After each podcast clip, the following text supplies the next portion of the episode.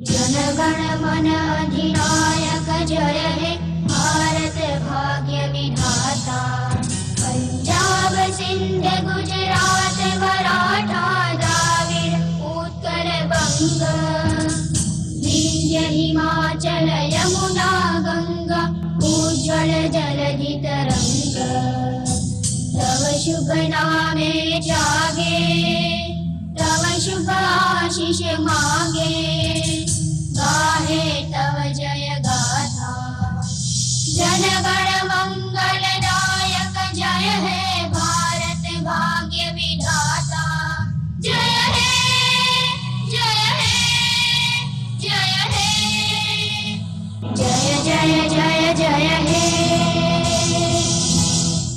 Before we formally start, I would like to request Mr. T.R. Dua, Chairman ITU APT and also DG Taipa to offer a salt to Rajiv Malhotra ji.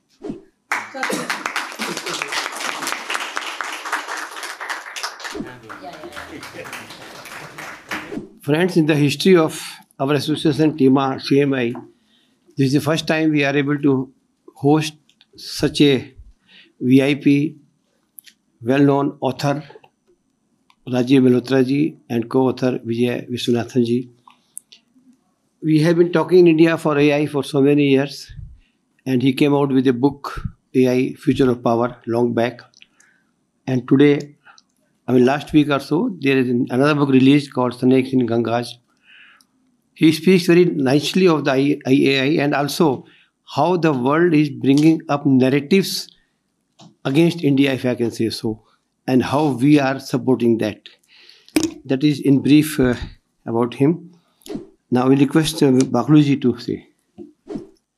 last year beginning that was 21 beginning i uh, came across this book called artificial intelligence and the future of power by rajiv ji and that is the time i realized that how ignorant i still am because the points which i had not thought about uh, those all issues were covered here which uh, uh, i mean maybe i would have thought about it the day after but he had thought about it yesterday and uh, that that was the reason at uh, ITU APT Foundation we organized a webinar where it was on artificial intelligence. I invited uh, Rajiv ji for that, and it was a very successful session and appreciated by one and all. So uh, after that, Rajiv ji was supposed to come here uh, in uh, August, September last year, but due to some personal reasons, he couldn't manage. But in the meantime, uh, you know, now that I had gone through this book and I felt now I have a lot of knowledge about what the challenges of artificial intelligence are, because there are five battlegrounds he has mentioned here. He'll himself uh, dwell on that. But, uh, you know, he has written another book, Snakes in the Ganga. Now, that is a practically a sequel to this book because he has gone further into details how the challenges which he had mentioned here in this book they have been further elaborated here. So i'm sure his talk is going to be very interesting and uh, because the format of the session we have kept that it will be an interactive one. So all of you can are free to ask questions after uh, that. And of course vijaya ji is also the co-author of this new book and she'll also speak on part of the new book because the two are related in a big way. So, uh, back to you. Thank you very much. I just want to inform Rajiv ji and Vijay we have a galaxy of uh, senior officers here. We have Mr. Rajiv Malhotra. Actually, actually he he is Rakesh Malhotra, Professor Rakesh R.K. Misra ji, Arun Khanna ji, founder of TIMA, Mr. Mitra, Mr. Manish, uh, VP of Jio, Dr. M.P. Singhal, our friend Bharti ji, this side Ravi Gandhi ji, Bhandari ji. Bhandari Saab, a lot of people are here. And uh, friends, now I have handed over to Rajiv ji and be ready to listen something which you have not heard so far. Rajiv ji. Well, first of all, thank you very much for organizing this. Uh, what's uh, one of the special things about this is that I, I'm from the telecom industry myself. I uh, took early retirement when I was in my mid 40s uh, in the telecom and IT and uh, what now became the internet and in- information technology industries. So I relate to this. I uh, I wish 30 years ago when I was in that industry I'd met many of you, uh, but I was more US based. I was entirely US based and Europe and some Far East. is the is the voice clear? Okay. Yeah. So here we are. Now, you know, artificial intelligence, the, a simple way to look at it is that if people suddenly become more intelligent, is that good or bad? So now it's not obvious that after all, if I become more intelligent, it's good for me. But if you raise the intelligence of everybody, then even my enemies become more intelligent. So you have to think uh, who is the one becoming more artificially intelligent, an artificial boost. So if you give some shot and uh, the soldiers become five times stronger, the question is which side, you know, or cricket team, which side. So yes, artificial intelligence boosts your intelligence, but the point is that also the other guy, other side who's opposing us. And so the question is who's doing it more? Are we controlling it? Are they controlling it? So this book has got five battlegrounds, and then I want to talk about the this new book, which, as he said, talk give, make, gives a substance to the first book. The first book creates a very big theoretical framework, some examples, and then this one is full of a lot of uh, examples of how our data is being compromised, how uh, foreign entities, in the name of liberal arts or human rights or social justice, they're actually not only capturing our data but also using the data to manipulate, profile, and then create trouble in some cases. So the five battlegrounds in this first book were first was about economy, industry, jobs. Will it be good? Will it be bad?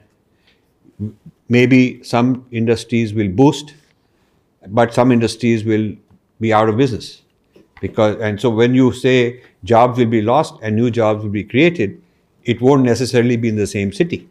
So for instance, instance in the united states silicon valley will get a lot of jobs. But in the midwest where they're using old technology they lose the jobs. So you will have unrest disruptions regional local disruptions. Maybe some young people will get a lot of new careers but people in their midlife will lose their jobs because those jobs will be replaced. So this will be socially disruptive the second is about geopolitics and military.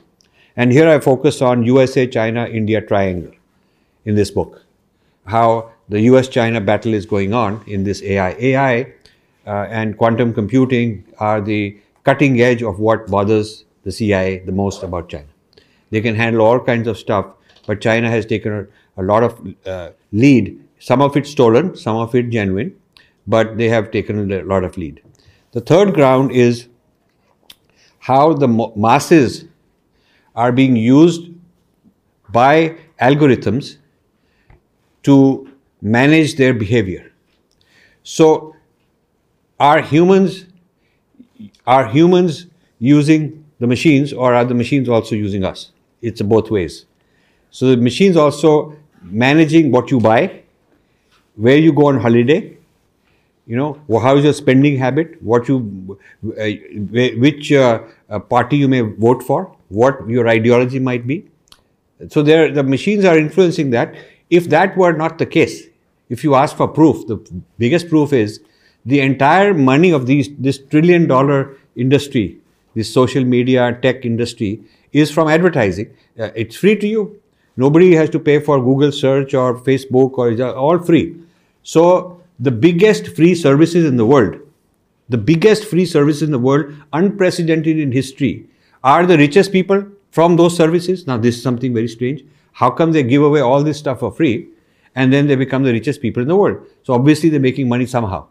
And they're making money because they have mastered the ability to influence you, to understand you, build a psychological model of you, and then that is what is useful for advertisers.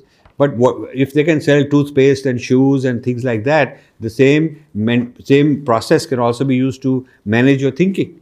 It can create trouble. It can also create violence and create riots, and they can figure out who are the likely people to be involved and how to manage, make them do something, change their behavior. So the idea of uh, uh, AI-based uh, mass mobilizations and mass trouble is huge and we talk about it. I talk about Google Devta, Twitter Devta, and Facebook Devta in this in this book. And I'm also critical of some of the policies in India of inviting these people rather than making our own platforms the way China did, inviting them like, you know, with folded hands saying, please come and help us out. They're, of course, here in a big way, but if, as we go further and further, it becomes more and more difficult for us to ever become sovereign and independent ourselves. Now, the irony is that India has the largest army of AI engineers. If you look at the number of people, uh, India, Indian people here and foreign countries who are doing AI, it's like nobody else has so many people. And they're very smart people. They're at the top level. But they're not developing technology for India. They're de- developing technology for whoever the client is. That could be Microsoft, it could be you know Apple, it could be Amazon, or whoever it is. It could be Rafale. And then those jets, which are very expensive because they got AI, and one pilot can do the job of 20 pilots because it's AI. So we license it back and we're very happy they're giving it to us. We, one of the most important things, the avionics and the other AI stuff that we are getting uh, in those planes is AI based stuff. And a lot of the engineers and the technocrats who are involved are actually Indian. So, you know, Indian brains are not building technology owned, in, owned by India whether it's whether even if they're based in Bangalore working for some you know Microsoft India or whoever they're working for Microsoft in Hyderabad I guess. So whoever they're working for anywhere in India the point is they're not building technologies whose ownership is India. And you can say we have Sundar Pichai he's a big shot so it must be we must be doing well. But he's an employee. He may be making a huge amount of money but he's an employee. He's a, it's like you know you're working for it's a sarkari organization you're working for a sarkar. But is it this sarkar or is somebody else's sarkar or is it private sector? So this is an issue that we raise. The fourth one is battleground is the idea of self is being uh, eroded because more and more of my choices are being made by the algorithm and i'm surrendering my will to make choice because it's convenient i'm lazy also uh, it seems like it knows me better than i know myself and I, and it knows what's good for me and so I keep surrendering my choice. It becomes habit until I start going on autopilot. Autopilot means that I don't even have to think. It just runs my life. And we call it moronization, means turning people into morons. Moronization is a term we coined to say moronization of the masses is a huge movement going on, which is a kind of erosion of selfhood. You atrophy your own faculties because you turn it over to the algorithm to run it for you. And then the fifth is I stress test India's Rashtra. I say stress testing the Indian Rashtra, which means you take our country and you stress test what can what what could happen because of AI to India. How secure is it? How much of its big data has been given away? How much what can like you do some simulations? What can other people do to undermine India because they have this knowledge about us and they are deep inside with the tracking devices and so on. So that's what this uh, previous book uh, uh, is for. It's just uh, last year, 2021. Now, Vijay and I have developed this snakes in the Ganga, which is a metaphor. Snakes is poisonous and uh, spreading poison, and Ganga is a metaphor for you know where you least expect danger.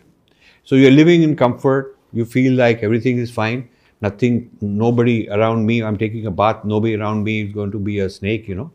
But we're, we're trying to say that in this safety of all our lives, there are some, in our institutions, there are some dangerous individuals, ideologies, and institutions that have in, infiltrated. So, this Snakes in the Ganga is about, there are a lot of things in it, but in the AI context, it tells you how many databases in India are actually controlled elsewhere. There is a Kumbh Mela project from Harvard where they went and they're mapping, it's called Mapping the Kumbh Mela. Very clear word. It says we want to build a map and a database to describe any every aspect who comes, who doesn't come, who is biased, who is being oppressed, uh, uh is it masculine, is it minorities being oppressed, uh, uh, whatever it is. So, this can feed the social justice programs human rights programs. So one day one can start filing cases and saying this Mela, like you can file case against some festivals, you can also start filing cases against the Mela because the data exists. and we don't have that data. So, as an example, uh, the partition project, all the stuff about partition being sucked into Harvard, and they're giving money, grants to anybody from India, Pakistan, Bangladesh, wherever, who has some original archive, who have some data uh, information, could be image, could be oral, could be physical, whatever it is. And so that, you know, in future, if you want to study the history of partition or you want to create, um, you know, discourse on partition, you'll have to go to Harvard, get permission because they'll have all this stuff. Right now, a lot of the uh, colonial era information lies in England and some of it in places like Heidelberg in Germany, some of our ancient texts also in places like Harvard. So that a lot of the uh, people who have to do scholarship on that era have to go somewhere else. Uh, we, don't, we haven't brought it back because this uh, the original databases are still sitting there. Now, so this there are the, there are databases now being gathered on tribals, very sensitive databases. There are databases being drive, uh, on uh, the entire political system of India every election there's a there's a database being developed by one of our universities. I think you, you should mention describe it later. One of our universities in collaboration with foreign people to build a database of every election central state local level and a profile of the uh, historical profile of, ev- of every politician who's ever stood for any election so that you can build a whole picture of who wins who loses what are the trends what are the patterns you know how do you how do you predict predictive model how do you influence how do you uh, infiltrate who do you infiltrate? So all of this is being done. There are databases on uh, being developed on every lawsuit uh, going on has gone on so that they can interpret again who's in trouble what are the patterns of trouble. So you know in other words when we want to understand ourselves we'll have to go to somebody for help and and they'll be they are publishing all this and teaching our kids they're teaching our is people they're teaching our industrialists they're teaching our media people, our scholars. So our gyan, our knowledge, our self-understanding of who we are is coming from them because they have the data, we don't. So, so the idea being being that uh, the data, uh, and here we got examples from medicine.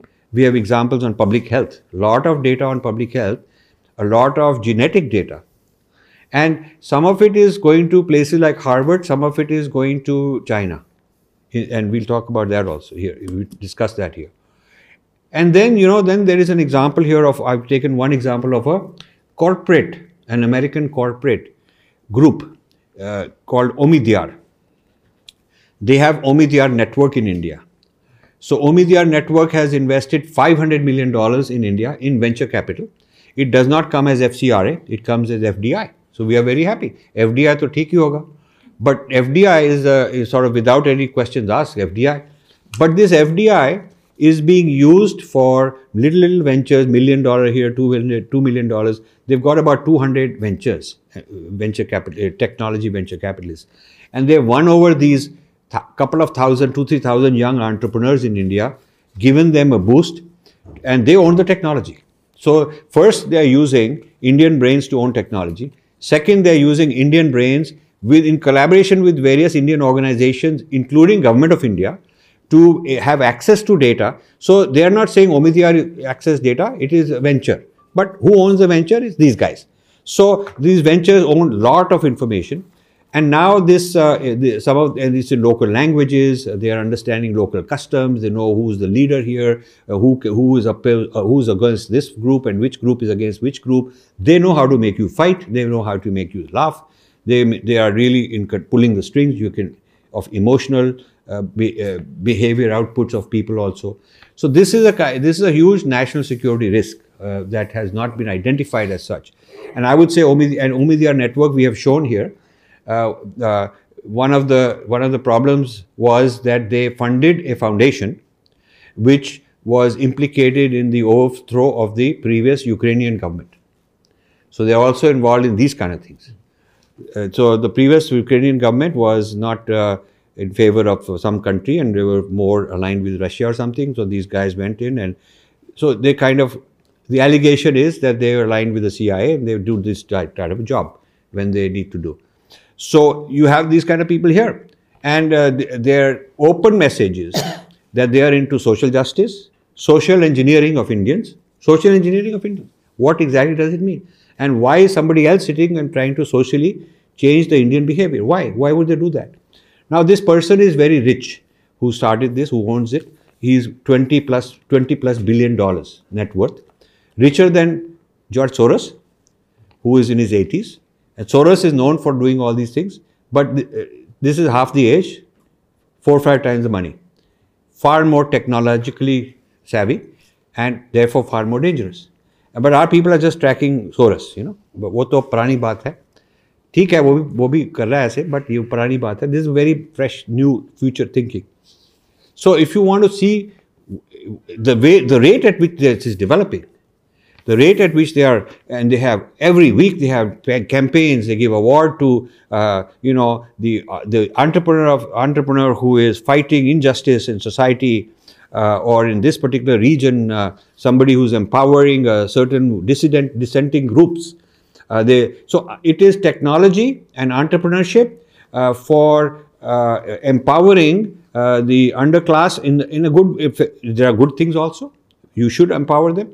But empowering them not only economically but also political empowerment against the establishment. That is definitely a tone coming in there so you know this means that you can they can push it, this button but they can also push that button. It depends on which way how what is their program what is the what what do they want to achieve uh, in terms of india. And they say this they're talking about the other half billion. Other half billion means the lower 500 million people of India. They're saying in the entire world that is the opportunity for them to uh, you know bring in new technology, digitization of rural India, social engineering, empowerment of India, all of that. So a new community is being built, a whole new community with a different loyalty to somebody else. And the the the, the, the interesting thing is that you know everybody is in love with them because they have money to give they have money to give so uh, the msmes of india which is the backbone of indian economy if you really think about it are being replaced in some some place ways by a new breed of msmes that they are creating. So there is a, an ecosystem of old msmes and now with this new technology which is far more powerful uh, they go in and they license it to this guy, that guy, that guy, create a new kind of MSME, which is better educated, more technologically savvy, and which is going to take market share, economic share from the other guys. So when you say India is moving up, a lot of the GDP growing, but a lot of the other older GDP shrinking, it's also changing the social map of who is in power and who controls this power. So uh, this is just one example, there's a whole chapter on that.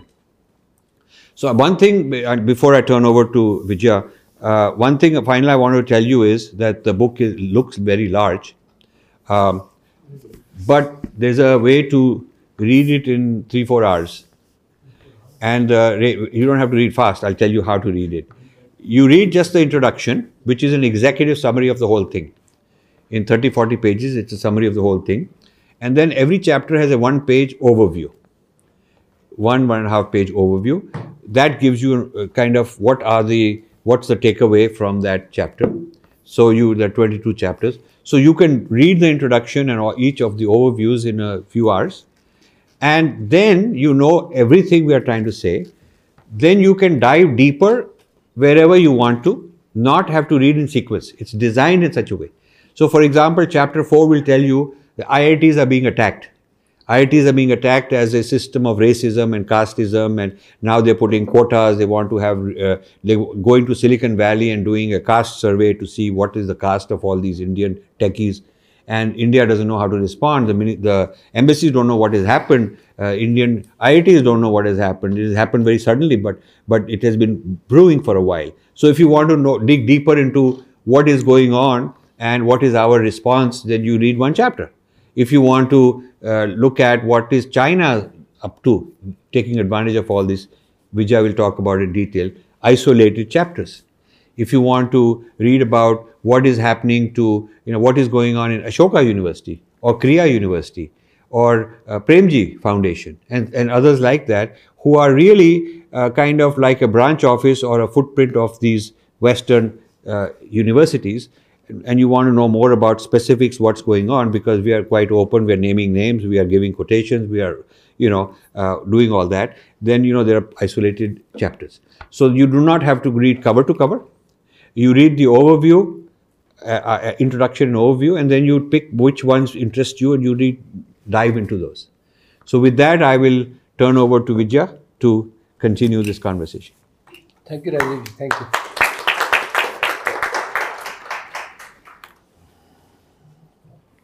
Namassarvebhya. Uh, is that, can you hear me? Yes. Yes. Okay. So I'll hold on to it. so Rajivji talked about Harvard. Yeah. Okay. Rajivji talked about Harvard having databases on the Kumbh, and we might not think it's a big deal. Um, but even if you look at other departments, for example, history at Harvard, there's a huge project looking at horizontal histories. So, what do they mean by horizontal history? Is the history of the Bay of Bengal. So, history need not be civilizational down chronologically, but history across geographies. And now, where this is heading is coming up with the idea that national borders really don't matter because for tens of thousands of years the rohingyas have been when there is a flood in bangladesh they've been taking a boat coming to this side and then when the flood sort of recedes they go back. And these sorts of archives and histories being built. So very soon national borders would become a thing of the past. Similarly, even with the Indus, the water project uh, of the Indus and the, the Sindhu river, now they look at, and it's coming as part of history. So these are things we need to keep an eye on because these are national security issues. Now, the bigger thing is that national security issues have moved from traditional domains to the domain of businesses and colleges. And this sounds sort of, you know, this illogical, but governments essentially are becoming a thing of the past. As these billionaires, they have technology, they have more money than most sovereign governments. In fact, Bloomberg said that Larry Fink of uh, BlackRock is the fourth branch of the US government because anytime there's a financial crisis, the legislators, the, the president calls Larry Fink of BlackRock because he controls more than 20 trillion in assets and he can do things that nobody, no sovereign government can do. Now, government functions are also being moved to corporates and that is why we need in the the last uh, part 4 of the book we'll talk about WEF uh, the World Economic Forum and the elites and what their plans are but very quickly I, I also mentioned that uh, universities are a problem now let's look at Ashoka University in uh, India. Now in the liberal arts uh, under the liberal arts umbrella you have first the Trivedi Center for it's actually called the Trivedi Center it's not political science Trivedi Center of Political Data. The job of the center the sole function is to mine data. Rajivji mentioned that they are mining data and the if you go a little bit behind and see who's behind all of this it's a French connection so there is this professor Jeff Jaffrelot, who is uh, Christophe Jaffrelot, who is who also has um, taken part in the Global Hindutva conference. He's viciously anti-Hindu and Hindu-phobic. Yeah, uh, yeah, global anti-Hindutva conference, and he is viciously anti-Modi and anti-Hindutva, all of that. But the French Ministry of External Affairs funds this. I mean, this should ring bells, right? Why is this not shut down? Right? There are American universities like Berkeley also funding it, but the French Ministry of External Affairs funds the sciences po whatever, which then goes into Ashoka and mines. So they have educational qualifications, languages spoken, elections won at from panchayat level all the way till you know parliamentary elections. So they have data on all kinds of elections. How, you know, what is the basic education? How much uh, assets do they have? Um, what languages they speak? What kind of jobs they've had in the past? Gov- you know, judicial election, judicial uh, uh, nominations, uh, elections of any and all and sundry. Yeah. So this is the Ashoka's uh, Center for Political Data.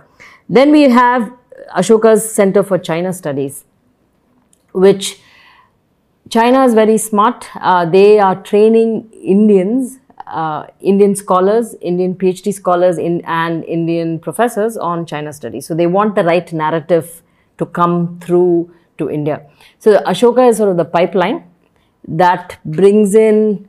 Har- Harvard has a, a, a partnership with Harvard Yenching Inst- Institute, and Yenching, of course, is a Chinese institute. So they they fund money, they pick up scholars, and Ashoka then further sort of has a distribution pipeline to Christ College in Bangalore, uh, Somaiya College in Maharashtra, Jadavpur University. So they are the sort of they bring young scholars, PhD scholars, postdoc scholars to their forum and then ship them to China for a year or two to learn China studies the Chinese way, the way the Chi- you know Chinese want Indians to think about China. China has already come into Bollywood and come into for, you know for, into popular media. They've also come into the uh, the corporate world, but this is their way of of teaching Indians to see China the right way, and and by the droves, we are sending our scholars to Ashoka and through Ashoka into China. So then we have um, the Center for Social Impact and Philanthropy. So this is another. Uh, so wherever the billionaires are, this becomes a national security issues, and uh, billionaires are now looking into how can. So they are teaching our Indian donors to move from services kind of philanthropy where you provide healthcare, education, annadanam, things like that that we traditionally do, do to activism and so advocacy and rights. So they're saying since the government clamped down on the FCRA licenses, we need to teach Indians to do advocacy and rights because of the FCRA issue. And how do we make them do? How do they make them do? They of course have the Ashoka Center for Social Behavior and Change. So doing using AI and they work with the Niti Aayog, this social behavior and change. So in fact, they, during COVID, they did a study as to, you know, why are these Indians so into karma and saying whatever happens, happens. We have to change their behavior. So as much as vaccination might might have been a good thing, it's not one size fits all. And people were forced, vaccinations were forced on because there are big, bigger powers guiding our higher ups. So, uh, and one of the um, the um, people who were involved was Ashoka's behavioral science uh, people. Now, in this Center for Social Behavior Change, you have people like Gates. So Gates does a project with Krea University down, down south, and Krea is is another cesspool of, of data mining for you know I'll just kind of quickly jot it down what Krea is doing in terms of data mining. Agriculture, productivity, farm size, farm size, and what they're producing. Krea is mining data on pollution of plants in Gujarat, like factories in Gujarat. 14,000 households, 300 villages, financial inclusion project. They have data on 2.5 million people's uh, personal data and financial behavior, you know, their buying patterns, their labor force participation patterns, everything out of 111 villages and four districts in Tamil Nadu, right? And then Odisha uh, early childhood intervention in 192 villages. And Krea, Krea collects this, sends it to Yale University. And now tomorrow you, you want access to this data, you, you don't own the data. Right? They have the entire mapped out everything from, uh, you know, from uh, Tamil Nadu and other places on various topics. Now, Krea, so Bill Gates is very concerned why Indian women are not participating in the labor force. So, on one side, he's saying it's upper caste issue because of patriarchy, like most of the men like you, not letting your wives go out to work. So that's kind of the uh, the assumption. Then he goes to Ashoka University, to the Behavioral Science uh, Center, and says, How can we change that? How can we make women participate? So Gates is very concerned about women in India. And you just have to laugh at that because um, uh, uh, so the um, essentially what they're trying to do is um, you know with people like um, um, Omidyar, they're trying to get a somebody said a god's eye view of the world uh, with big data and and see how people can be controlled. Now, what is very interesting is that we need to keep a check on for national security reasons is the think tanks. So, Brookings Institute is totally compromised by the Chinese. So, when you have a Brookings fellow come in, and it's a well known fact uh, in America, the CIA guy was part of Brookings and some apparatchiks were under him. So, it's, it's a very well known fact in, in American you know, top security circles. Now, and we've also given some references. So, Brookings Institute is compromised, Carnegie Endowment, uh, you, uh, World Endowment is compromised. So, all these are compromised, and all these people send fellows who are on the board of Ashoka Institute's, uh, Ashoka University's China Studies program, um, and all over the place. They're, they're, sort of fellows, they, they study India. And so, we need to look at who these think, think tanks are sending into the country to sit on a board because they're just not sitting on a board doing nothing. Yeah. The second thing we need to look at is Indian diplomats and bureaucrats like yourselves. After you retire, what are you doing? For example, the Trivedi Center has Mr. Qureshi, who was an ex election commissioner, sitting on the board. I'm not assigning any motives, but I'm just saying, dal mein kuch kala hai. That's all. Okay. So, as, as a layperson, right, it doesn't take much to add up. So, we need to look at what are these diplomats doing. They, they, they become uh, fellows at the Kennedy Center uh, at Harvard. Into, so, the, our Indian diplomat, who, who was the uh, diplomat representing India in China, now post retirement becomes a Harvard Kennedy School fellow in the China India, you know, uh, discourse. And one has to wonder that what is with us, right? So this is something we need to also look at and maybe come up with clauses as we hire diplomats, have a contract with them saying there's a even post retirement there should be some kind of a you know full disclosure, non-compete, some kind of I don't know legal thing that we hold them responsible post retirement. Now the last thing is, of course, corporates, NGOs are a thing of the past, FCRA is a thing of the past, even governments are a thing of the past, right? The power lies elsewhere with AI and corporate houses. So we need to look at the the FDI, where even in the West this is happening. People are like uh, Facebook's. Um, they have Chan, Zuckerberg, LLC. It's an LLC. They stopped doing, it's very old fashioned to be giving money for tax for a measly 20% tax break uh, to start a non-profit. So it's better to sort of do a for-profit. You have no scrutiny and you can go about your business and data pays for itself. You know, the data that you mine pays for itself. So corporate structures and of course the last thing is ESG, environment, social justice and governance in, in companies.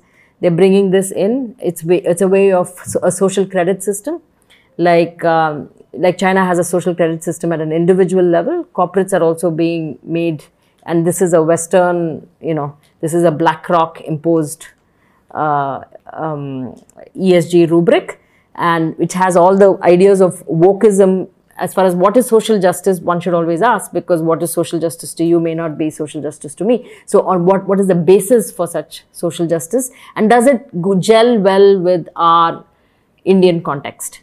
Right? We can't just accept something.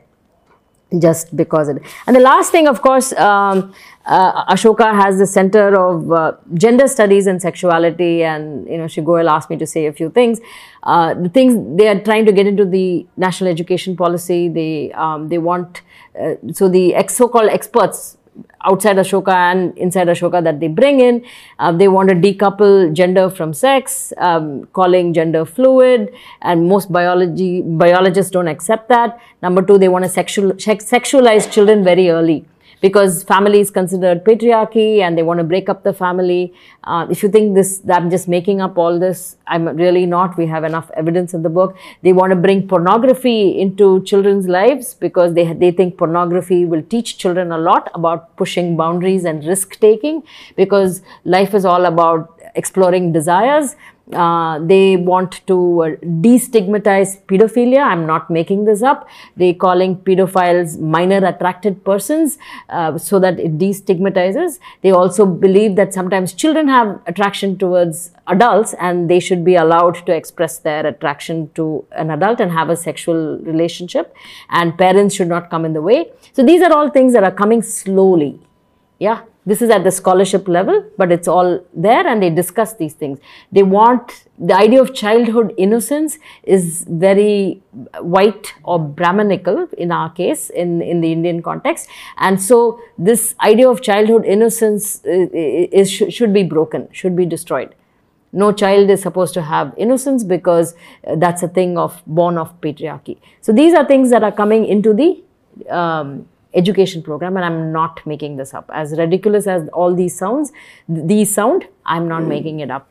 So they are coming so the whole liberal arts curriculum they're training people to sort of spread these ideas all over. So if, if we can do nothing else I think we can try and save our young youngsters from this. We don't have to do anything else. Just stop liberal arts uh, or discourage people from sending their children because you're paying 40 lakhs for your children to become this who to lose total identity. We haven't installed, instilled any identity in them, but at least we don't have to have others do the job for us because your children will not be anything connected to you.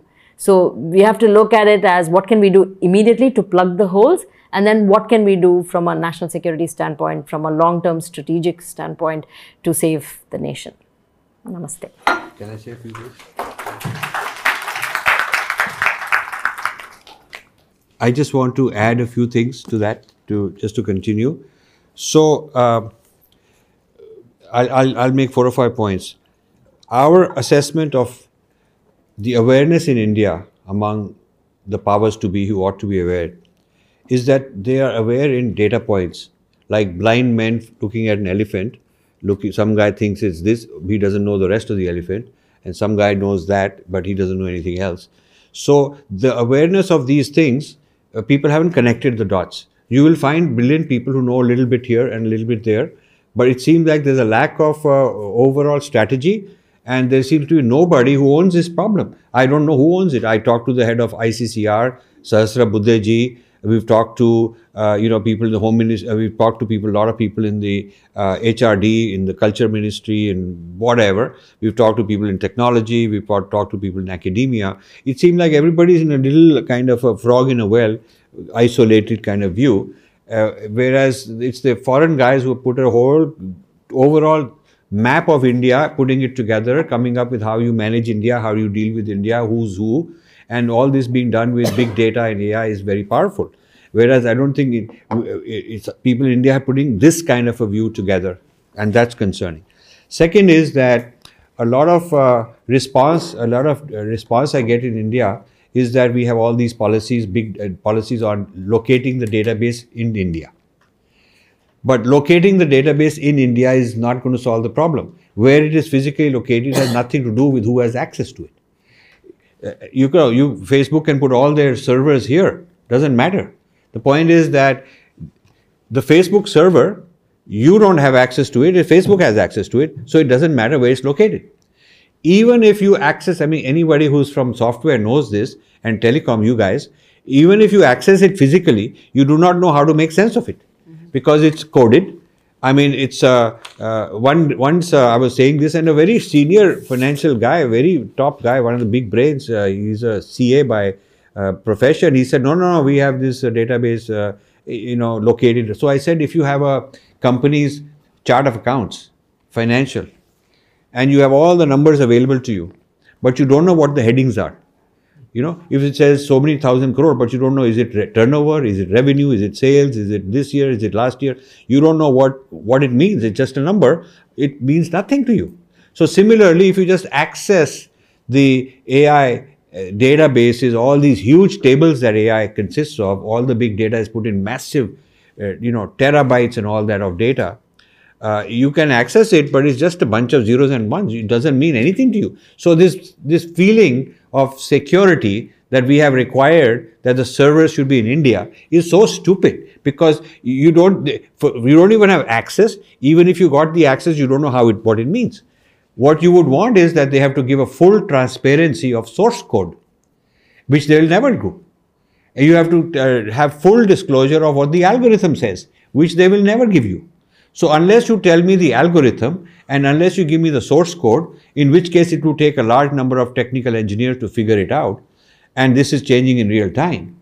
So see, all those are obstacles. So you cannot really say it's just to it's just to make people happy that secure the false sense of security that we are going to have servers located in India. I mean, if I have a lot of information on you and I know how to map you, manipulate you, where are your where are your vulnerabilities, it doesn't matter if that database is sitting in your bedroom. It doesn't matter. I have access to it, and that's what matters. So that's the second point. The third point is Vijay said a lot about China in the US. Now, only a few years ago has the US become very vigilant about China. So it is true that there are pushbacks. The, the FBI has arrested some Harvard professors, and there are all these new things happening, and, and you know gradually they're putting restrictions. But China has been getting into the U.S. deep and deep and deep for 25 years, very systematically. And it is so deep, and there are so many Americans who are into this, sold out, and so many compromised people. It will take a long time to get rid of all that. And meanwhile, what China is doing is taking some of these uh, these entry these cells sleeper cells and or whatever kind of things in the united states and using them to get into other countries because india doesn't suspect that somebody coming from harvard or something like that or you know must be okay.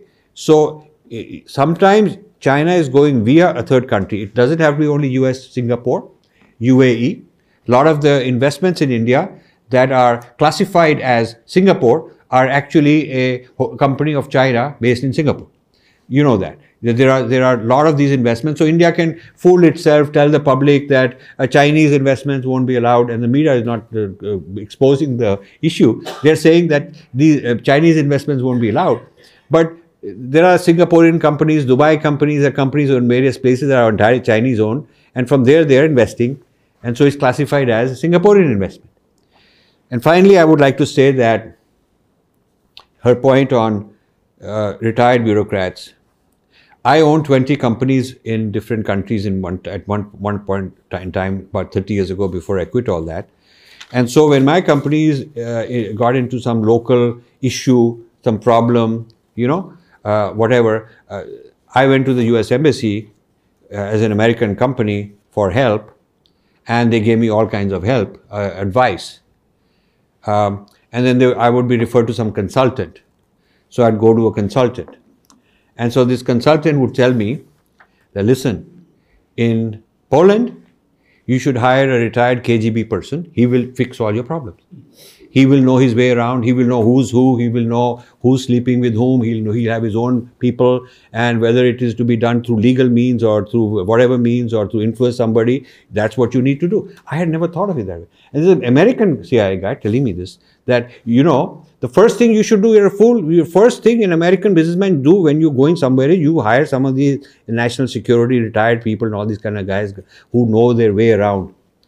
So that is what she means by saying there are a lot of Indian retired people potentially are, are compromised. I mean, we are not naming names or accusing anybody, but we're just telling you this.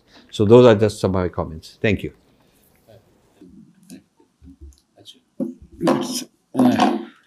Thank you very much. I know whenever they talk, we have lots of things to say. I intentionally kept one hour and 15 minutes for discussions across.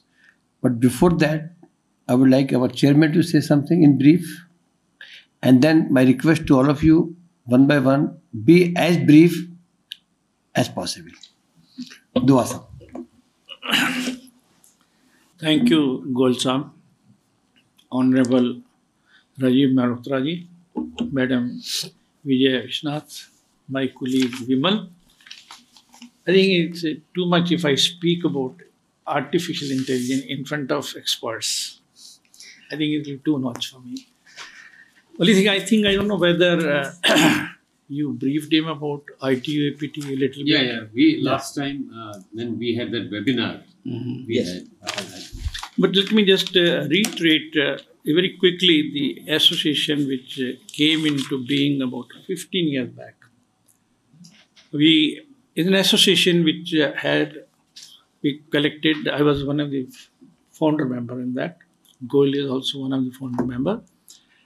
We had think tank which we had requested people who have been the expert without any remuneration. To tell you very frankly, you said, na, bureaucrats, etc., without any, and they're still there.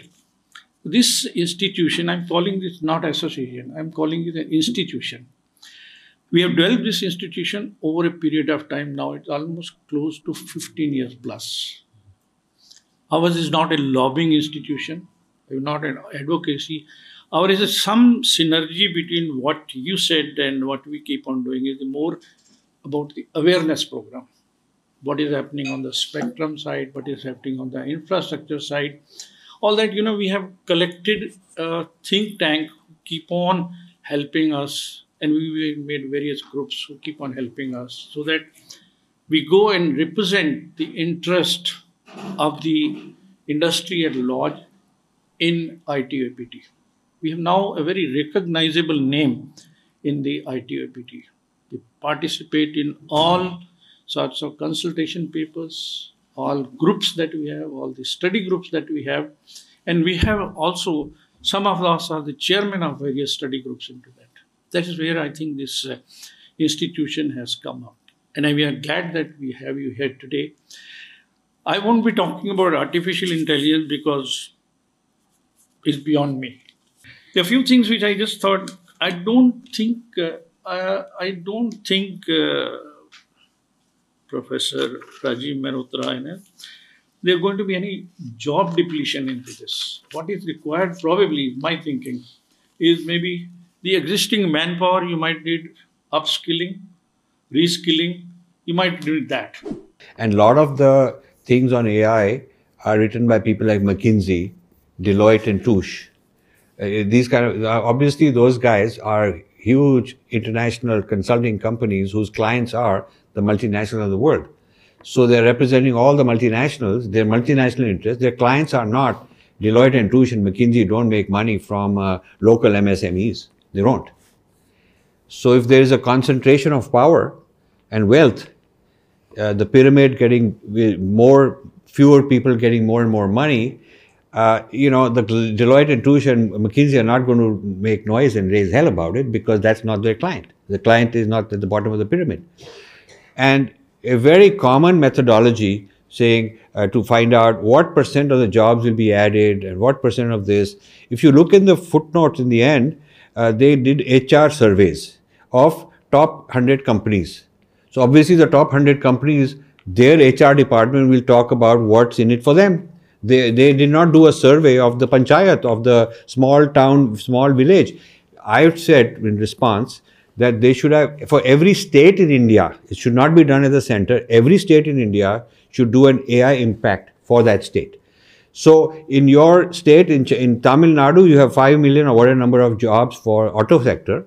Now, when the technology changes in the new electric vehicles and so on, and driverless cars and so on, you may not have a carburetor, you may not have a spark plug, you may not have those things. Obviously, the small little guys who are making those things will out of business. And maybe some new guy making lithium battery will come, but that lithium battery imported with lithium imported from China will be not necessarily the same guy who lost his business. So you know when you when uh, when uh, somebody when a new big company comes and takes over and disrupts a ecosystem, maybe the net jobs will be the same, but it'll be different people. And the different people will be coming from a different strata, a different economic class, loyal to somebody else, licensing the know how of somebody else, which allows them to do all this. So that so it's really not that straightforward. If you really want an honest assessment, you have to have every state have an AI commission, and and every state should uh, hire should get people who are local at the district level and figure out what's going to be the AI impact. You cannot sitting in Delhi with big consultants that Niti Aayog brings in uh, uh, that represent the, the, the multinational point of view, the top heavy point of view. You cannot get an accurate picture of AI impact, in my opinion. Thank you. कह रहे हैं what I said was Niti Aayog Volume 1, Niti Aayog Volume, we have just read it through you gone more into deeper into then and you know the guys who made they were all paid guys Yeah, yeah. all McKinsey's of the world I, I, I'm surprised that uh, Niti Aayog refers to uh, some, uh, you know, Price Waterhouse Cooper report out of London. So I go to the Price Waterhouse Cooper report person, and it's an Indian sitting in the London office, but he don't want to talk to me. And he, he's basically scared he, because he's, this is their corporate responsibility. So there's also lack of transparency. यहाँ पर पता sir concept क्या है आप भी वो नीति योग की किताब लिख सकते थे मैं भी लिख सकता था विमल कि क्या है कि जब तक इन लोगों को लाते नहीं है कॉन्सेप्ट में मैकेंजी ने इसका फॉरवर्ड बना दिया प्राइस वाटर क्रेडिबिलिटी नहीं है तो मैं आपको एक और एग्जांपल देता हूँ very true. You're very true. They, they get credibility by putting the thappa of this big foreign institution. आज मैं कोई भी मतलब वाइट पेपर लाता हूँ कोई एनालिसिस पेपर लाता हूँ ना अब मैं अपनी तरफ़ से लाऊँगा ना आई टी की तरफ़ से लाऊँगा या अपनी इंस्टीट्यूशन से लाऊँगा तो मैंने ऑफ़ मिल से नहीं क्या गार्बेज दे के दे दिया दोनों तरफ़ पेपर लगा होगा ई एन वाई का प्राइस वाटर हाउस का मैकेजी का Oh,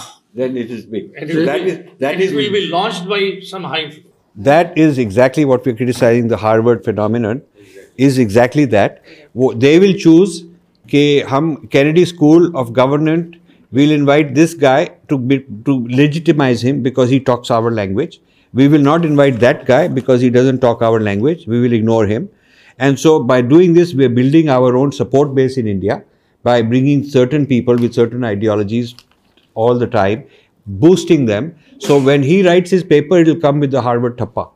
And so he will, everybody will believe. So this is the use of credibility and brand value to colonize people who have an inferiority complex. That's really what it amounts to. uh, this challenge is not only with Niti Aayog.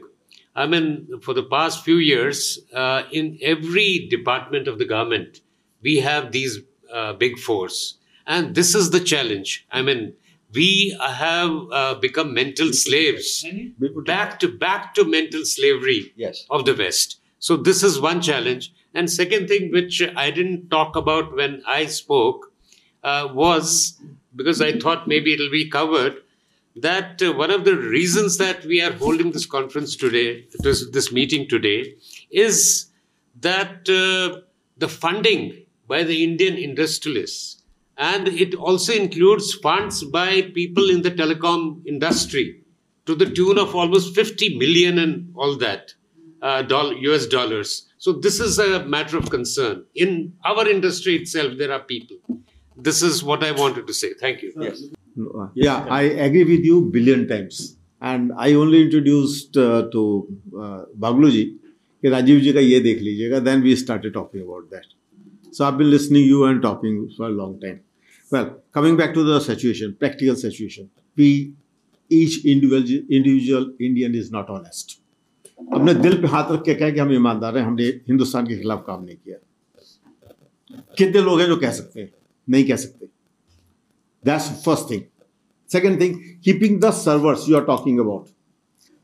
As per the Patriot Law of uh, US, any server of any US company placed anywhere in the world has to be transferred to Department of Commerce or Department of Defense. The US Department. US Department of Defense. Yes. So you you keep your servers in India. What the hell is going to do? Right. Yeah, Exactly. So So we are trapped in such a way and when I go and talk to them भाई इसको ऐसा कर लो. No no I think you are too much अब बहुत ज़्यादा वो अपना जो है बाल की खाल निकालते हो. हमने तो ये लॉ बना दिया हमने ये लॉ बना दिया हमने ये कर दिया हमारी ये कमीशन वो commission what the health commission are doing they they themselves are compromised it's just a cover it's a cover what to do situation really I am telling you it's chaotic thank you sir thank you I will like call वो अशोक भारती जी आप बहुत देर से हाथ खड़ा कर रहे थे raising the question of the retired bureaucrats and diplomats. My, my feeling is not a question, maybe a comment. Even the existing diplomats and the raw people who are supposed to keep an eye what is happening around the world in the interest of India, I don't know what they are doing.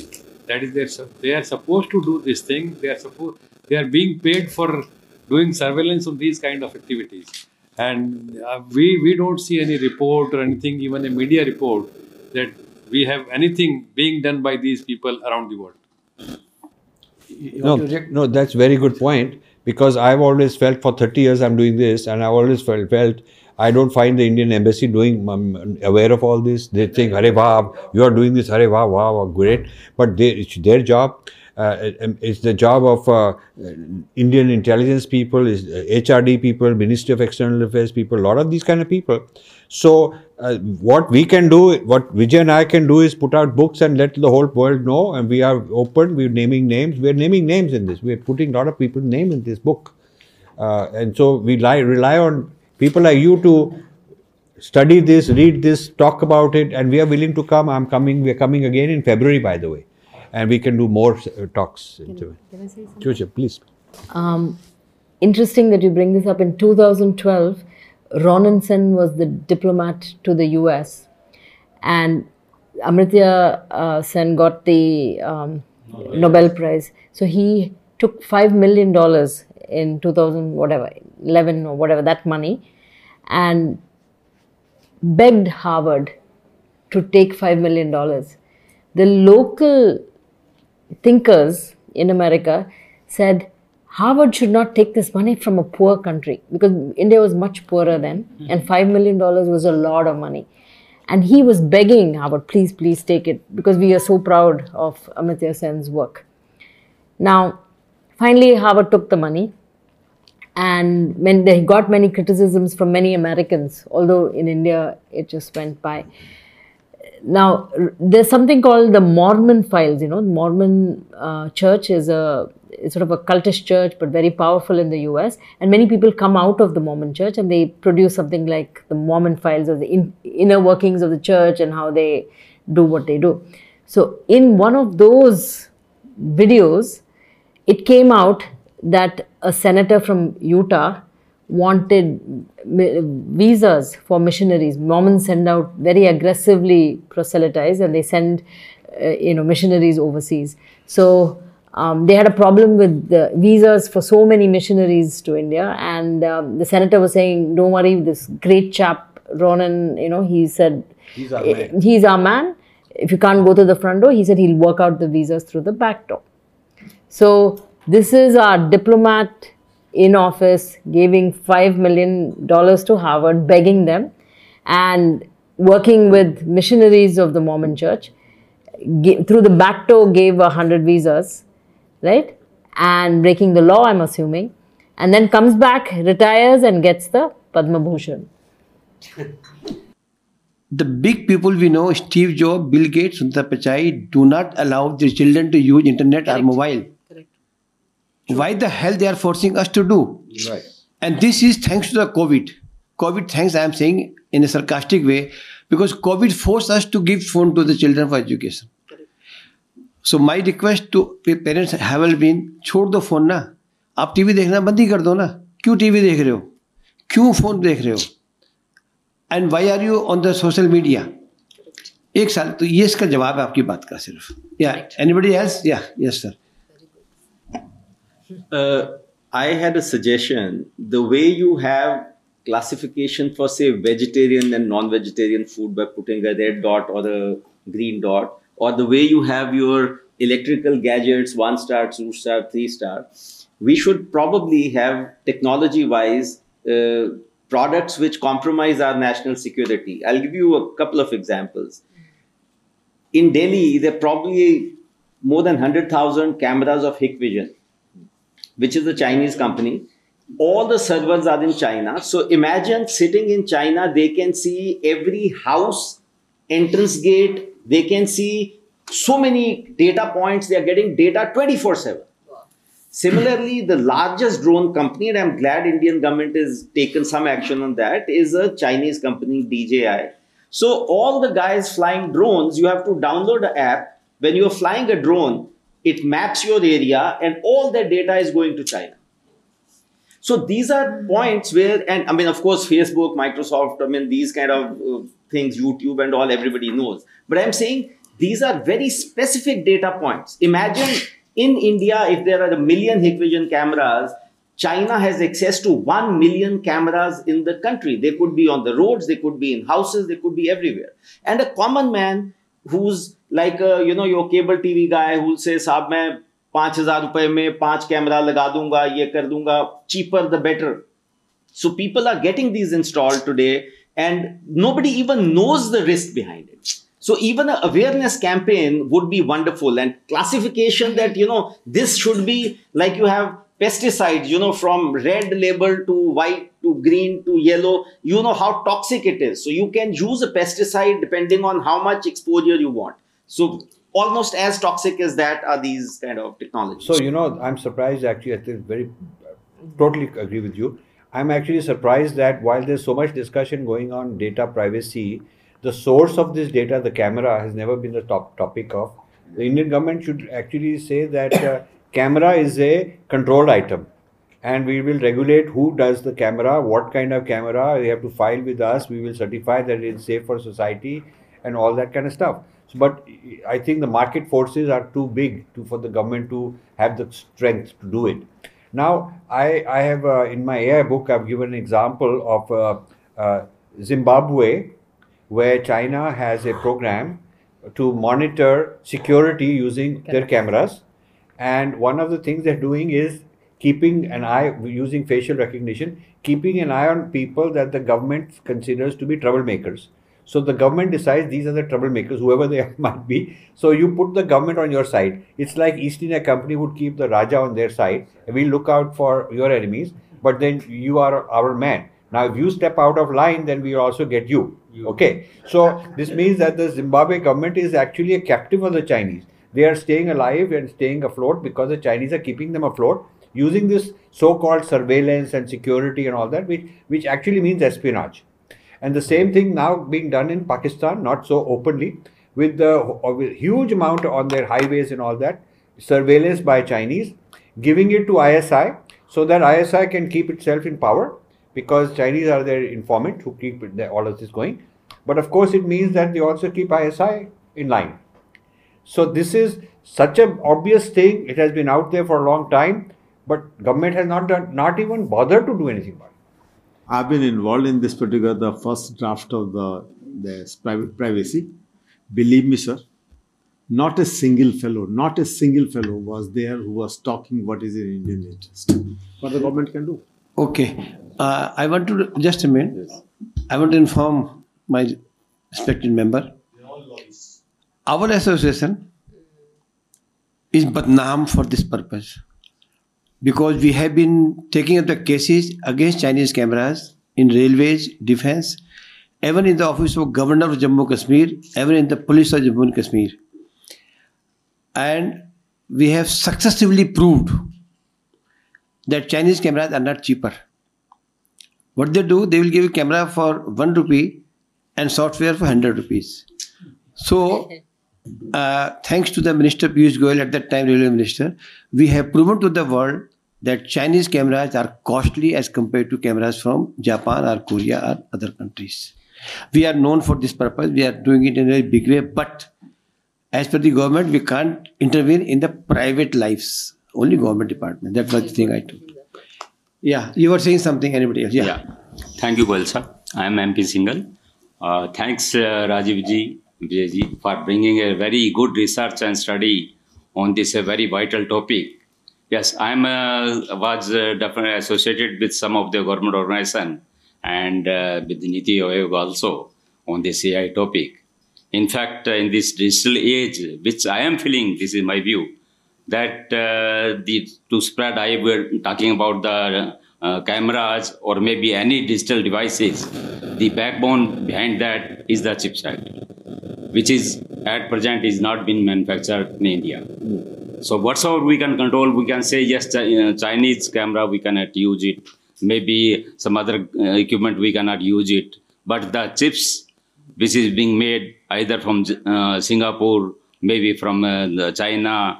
So ultimately, that is the where the everything is being hooked up. Everything is software-wise or hardware-wise is being built, and where they can be transported, where the data can be transported.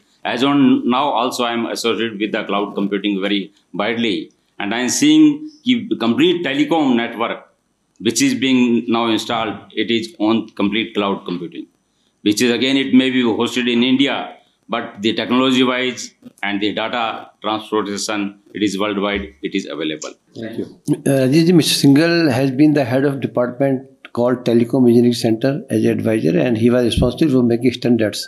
So what he says makes a lot of sense. Very good. Sir, my name is Gaurav Kumar, and sir, I have two brief questions. The first question is uh, like uh, these Indian private universities, which are uh, working as the uh, agents for the foreign elite Ivy League institution for these data set projects.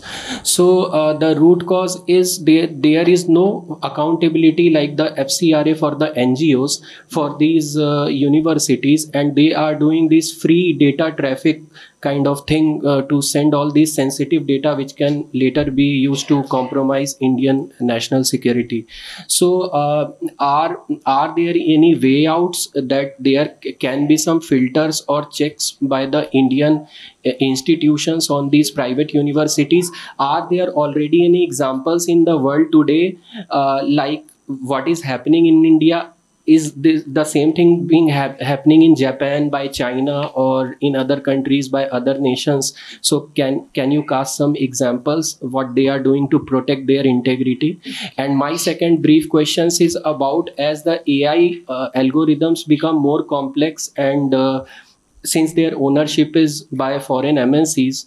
So, how can we protect ourselves from modernization and uh, how can we keep a check on our uh, uh, ourselves so that we uh, our con- uh, consciousness don't get compromised?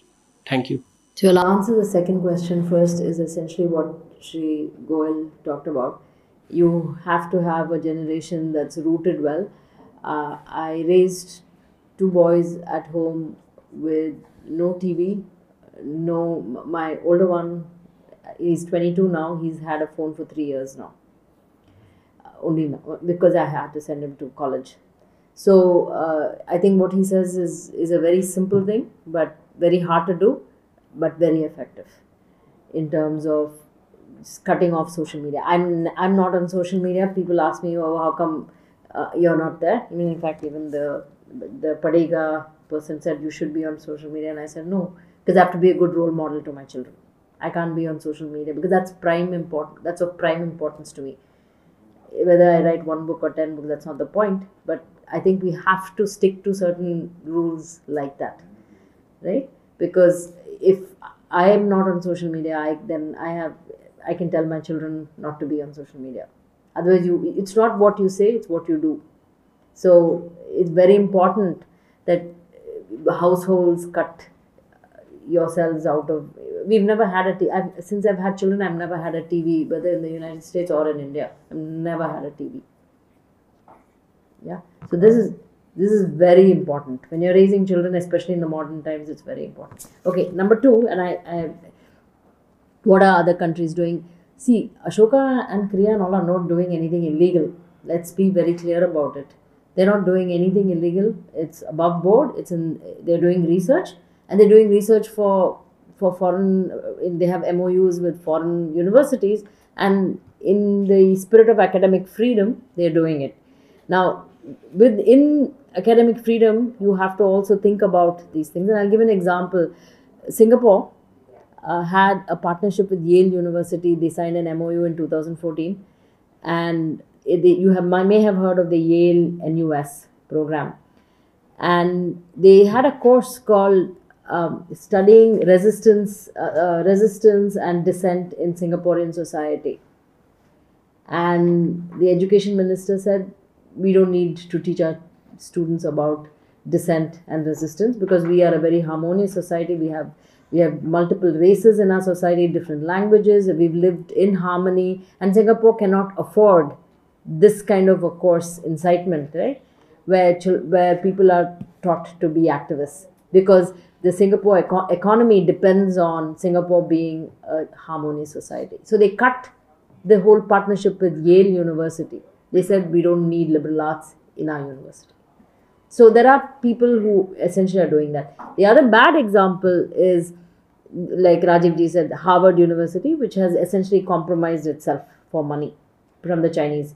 The Uyghur camps, uh, detention camps, the people who have expanded those camps are Harvard trained, Kennedy School trained CCP agents. So Harvard works in lockstep with the CCP to do their dirty job. They, in fact, have a project for social credit system, you know, to monitor people for the Chinese. So they work in lockstep. Microsoft also works in lockstep with the with the Chinese. They, they remove certain words uh, that do not uh, or or translations in in Microsoft Word and some of their products. So all these guys actually are compromised. American universities are compromised. Companies are also compromised. So, um, so you can do, you can take a bold step like Singapore. Uh, Russia doesn't want all of this. They, they take a very, very hard stand. So, in the book, we talk a little bit. We have a lot more in that we haven't put in the book, but uh, you can take a stand. Uh, but these guys are not doing anything illegal. It's up to the government to put some of these controls. Thank you very much. And you have raised a good point. As of now, we don't have any such policy, but the purpose of awareness we are doing is that only. I want to tell something very interesting to my telecom fraternity. 5G, 5G, we are talking for last five, six years. And the example given by uh, Rajiv and Madam, how does it goes into our country systems? We formed a high level group on 5G we made chairman a person called Professor Paulraj from US. He made certain recommendations and he suddenly gave a press interview that Huawei and ZTE are not a security risk to Indian national security. I was activated by somebody from security agencies and I conducted a research because China thinks I am Chinese man because I have seven office there and I decoded that Professor Paul Ross University in US has got funding from China for this five level 5G high level group program. And uh, after submission of the report, Singhal Sahab, within one month he got an award from China called China Friendly Award. By virtue of which he is allowed to have free entry, free travel, free hospital, free stay, etc., etc. in China credit to myself. I met Paulraj in one of the programs after one month or so of that report. And he says, I know you, Goel, but my problem is whatever you have said is so authentic that I cannot challenge you. So that was the way I was telling you is that that is how the reports are made. Paulraj is an Indian person and known very good technology wise. He is the founder of MIMO. And Mr. Manish from Jio, you want to say something? you know, as far as raising awareness is concerned, definitely I will do it. Uh, I'm on various uh, WhatsApp groups, so at least I keep on writing, uh, mentioning my number, um, uh, you know, uh, risking my life at times. but definitely, I'll make a small write up and spread kind of every week, which which I can do in a small and you know simple bite, which you said, and in that way. Can I say? this is very nice, but in your personal capacity so how about in your professional capacity? Because you, are very in a very senior position in Reliance in your Jio. Uh, how about bringing about a dialogue, a conversation? Actually, the head of uh, AI in Jio was interview was uh, interviewed me in the AI book. One of the YouTube channels is I'd forgotten his name, but he he was uh, he had a very big discussion with me. It's on my YouTube channel and I gave him all the problems, and he agreed. actually openly on camera, he agreed. He said, I really agree with you. We have to take note of this. And that is when they had just uh, taken some big investment from Microsoft, from uh, Facebook and Google. And I complained about it. I said that, you know, you firstly uh, compromise the national security. And secondly, a big company like you is the only way we can build our own platform.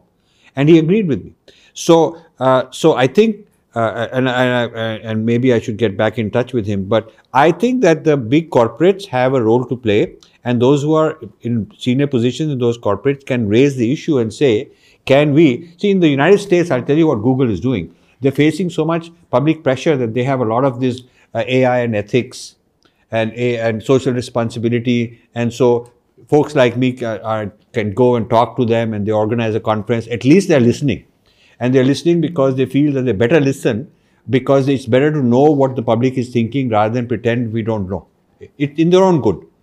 And so i would say that rather than india waiting for something big happening in the us and then reacting to that i think the indian corporates should take the lead and create open listening forums and we would love to be part of that. If you can organize such a thing we would love to whether it's a private meeting we'll go talk. Next time you're here in february or if you want to make it into public evening um, meeting we can do that but uh, people like reliance we have a lot to say lot to say that we have not published and we would like an opportunity thank you I find are K Mishra जी आप कुछ कहना चाह रहे हैं बहुत देर से मैं feel कर रहा हूँ इतनी देर से बैठ के कि ये टॉपिक जो आज हम लोग डिस्कस कर रहे हैं इसमें कॉन्शियसनेस एथिक्स ये दो चीज़ हमारे लाइफ स्टाइल में नहीं इम्बाइब किया गया। कहीं से ये डीपली नहीं किया गया। बीच में हम लॉस में हमारे लिए ये एक डिस्कनेक्ट हो गया था। और इसको अब समय आ गया है कि फिर से इसको इनकॉर्पोरेट किया जाए। हमारे यहाँ इंस्टीट्यूशंस में कहीं से कोई कुछ हम नहीं कहीं कोई फीलिंग एथिकल वैल्यू के ऊपर में कुछ दी नहीं जा रही है। सो so, ये एक डिस्कनेक्ट हो गया है जो कि इस स्टेज पे आके जब fag end of our life हम इसको फिर से रिजुवनेट करने की कोशिश कर रहे हैं या फिर से इसके बारे में सोचने की कोशिश कर रहे हैं। ये किताब कुछ दिन पहले यूट्यूब में आई थी। इसके ऊपर में लिखा गया था और उसको हम लोगों ने थोड़ा सा समझने की कोशिश की थी। टॉपिक ही इतना चैलेंज मतलब सुन के ही इतनी मतलब एक तरीके से हिंदी में इसलिए बोल रहे हैं कि अच्छा लगता है हिंदी में बोलना। हाँ। और इस टॉपिक के ऊपर में आपने किताब भी लिखी है मैं बैठ के और सभी चैप्टर्स को देख रहा था जल्दी जल्दी और देखा इसमें डायरेक्टली हिट किया गया है चीज़ों के ऊपर में। हमें बदलना होगा। अगर देश को अगर हमें बदलना है तो हम सबको बदलना होगा। और कम से कम अपने पर्सनल लाइफ में और अपने इन्वायरमेंट में इन चीज़ों के बारे में डिस्कस करना आई थिंक मिश्रा जी ने बहुत छोटे में ब्रीफ कर दिया जो एंड का सेशन था। So I have a question and a concrete suggestion I have a concrete suggestion and I want to know why this is not possible just an idea you see to get a mobile phone in India you cannot have it anonymously. You cannot. So why couldn't you make a policy that uh, to have a social media ac- account, it will only be given to those that the Home Ministry has verified, and get rid of anonymous participation, which will be solve 90% of the problem because all this nonsense that people are doing, they do it under fake name, they do it under anonymous name. So just like there is a problem, security problem of uh, somebody using a mobile phone anonymously, and the government has understood it and said, okay, you know, you can raise hell. Every, all these mobile phone companies in the world raising hell initially that India is putting all this stuff. But Indian government said this is our law, and now nobody talks. So why couldn't India government do the same thing for social media, saying that we will block all social media unless the uh, every person participating has registered with us, just like you register with the uh, mobile, and then those people can participate and this will have to be registered with the home ministry. You know short term their market will come down because they, they'll have to register everybody. It will take time. But that registration could be a fee like you can charge some few rupees to pay for the cost. And you will control and you will send the message to the world that we control our rules and we are concerned about national security and all this nonsense of you know teams sitting in foreign countries here and there and doing mischief will have to end so why don't you do that ए- एक second Rakesh म- मुझे मुझे पता है इसका answer सब दे सकते हैं let me add and then others can add if I missed it sir thankfully government has got this idea and they are in the process of changing the telecom law for which also we have a conference tomorrow and in that conference uh, sorry in that law what they have included which is highly debated now is license to ott OTTs. o- o- over the top platforms, which is highly debated and highly objected by everybody except few people like us. Secondly, they have inserted a clause I have a right to know and right to have the ID of the person who is calling me through OTT WhatsApp. Mm. So only that part is now they have covered. But we are hopeful it may extend other things also. Now, Rakesh, Vimalji, and Doa sir. Sir, Professor Majid. Yeah, but, but very briefly, sir. Half a minute after. हाँ, after. तीस तीस second okay actually Rajeev ji जो आपने पूछा इसका solution है जो गोल साहब बोले सब पे सॉल्यूशन है। But blockchain have a solution a real solution where decentralization validation can done you don't need even a government to do that but government can say okay use blockchain to do this KYC But they can make the they can make the policy. Yes, they can make the policy. Yeah. and it can be done by technology. I just wanted to mention uh, the point Rajivji uh, mentioned. Of course, uh, here uh, in India, we have a tendency to lap up whatever is available free, and that is how all this OTT platform is taking us for a ride. And all this uh, freedom of uh, expression and all that comes from there. And he has rightly mentioned if it we, there is a proper registration even if it's a small amount, but uh, then there can be a proper track and uh, you know simple thing the way mobile phone uh, has uh, a control same thing this ott platform will also have Thank Thank you. I think uh, I will skip the vote of thanks because I am overshooted by 10 minutes. So, my thanks to everyone. Thanks to Rajiv and Madam. Thank you very much. Thank, you. so much Thank you so much. thank you